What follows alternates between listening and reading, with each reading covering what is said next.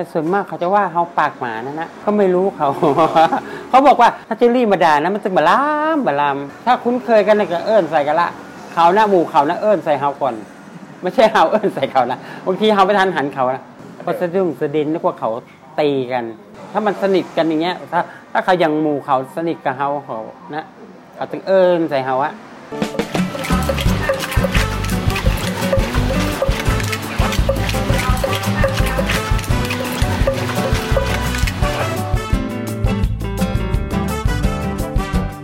วัสดีครับซารี่ส้มตำอาชีพขายตำส้มนี่แหละเริ่มขายกันประมาณปลายปี 35 เมื่อก่อนขายอยู่หลังวัดประสิงห์แล้วก็เลื่อนขึ้นมาเรื่อยๆ มาถึงเนี่ยเกือบเกือบปากกองประตูสวนดอก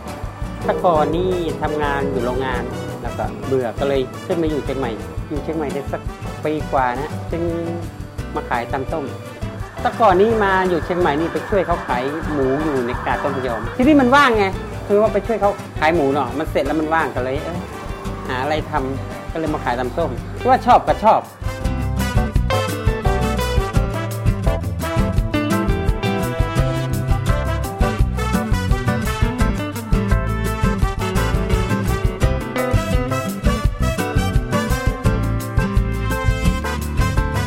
เริ่ม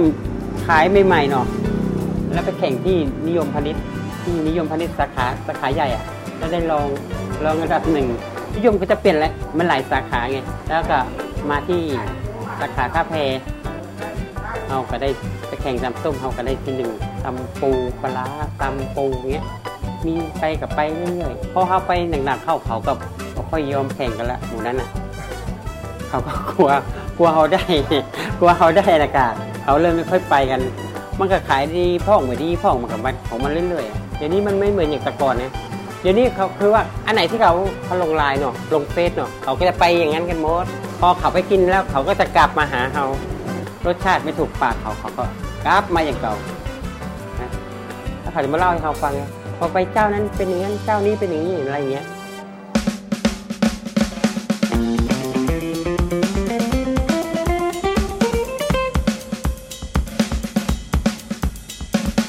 ถ้าลูกค้าที่เคยกินแล้วเขาก็ไปอยู่ใกล้ๆเขาเก็มาวัฒโนอย่างเงี้ยหมูสิกเก่าวัฒโนรุ่นเก่าๆนะเทคโนก่อมีมันตึงซับปะเขานะถ้าเขามากันเขาก็จะมากันเป็นหมู่อะนัดกันที่ไหนที่เก่าเวลาเดิม เขาต้องรู้กันละร้านน้ำส้มหมู่ที่เขาจบแล้วบางคนก็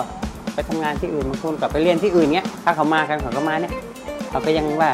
ไอ้อย่างราคามันขึ้นเตื้อที่อื่นเขาขึ้นกันหมดละที่นี่ก็ยังอยู่ที่เก่า ข้าวก็อยู่อย่างเก่าสติ๊กห้าบาท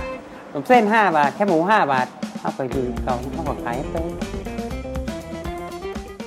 ถ้าอยากกินน้ำส้มเจลลี่เขาต้องทำให้ได้โมดอะนั่นนะไม่รู้จะว่าอย่างไร